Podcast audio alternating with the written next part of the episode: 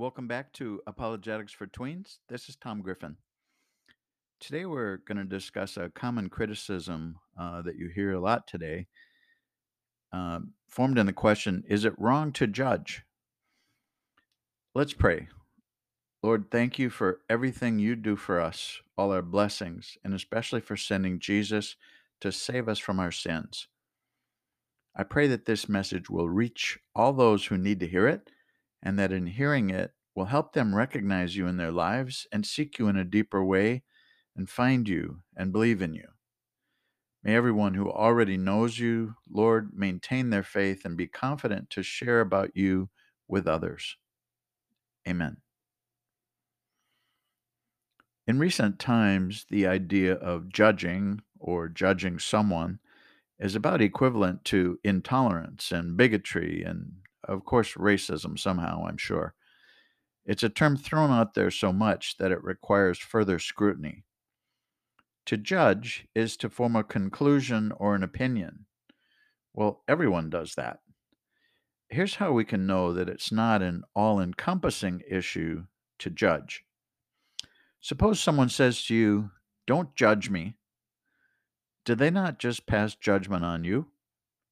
Yes, they did. They told you it's wrong. To tell someone not to judge is accusing them of wrong, and that's judgment. So there must be situations where judging is okay, and we need to understand what those are and uh, to understand this issue better. Generally, I would say that we should definitely judge behavior and statements, actions, words, but we shouldn't judge the person. We must try to discern right from wrong, but to accuse someone personally of their behavior in that area is essentially passing judgment on yourself as well. What does Scripture say about judging? There are different aspects of judging and what we should judge.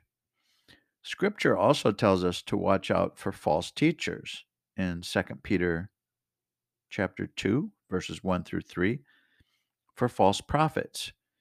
Matthew 7, verses 15 to 20, to test everything and keep what is good.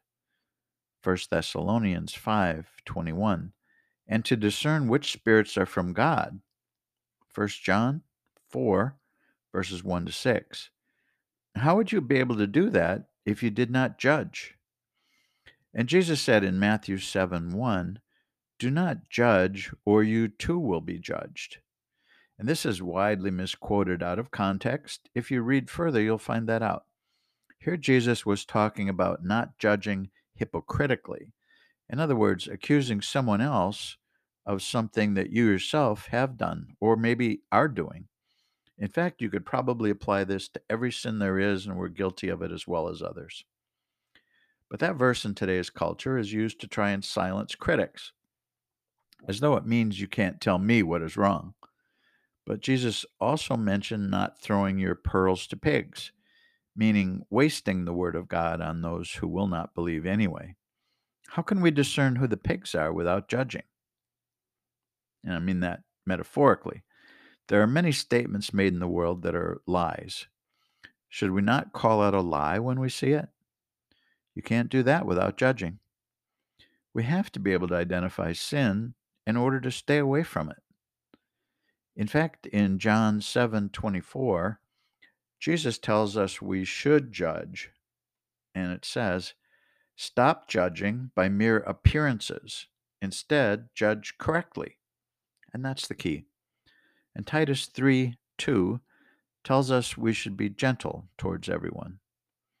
So we have to recognize sin and right and from wrong. That's part of judgment the answer to the judging issue is to not judge in accusatory ways or personally or in the tone or words toward them, but rather for the purpose of discerning truth and right and wrong. Take care, friends.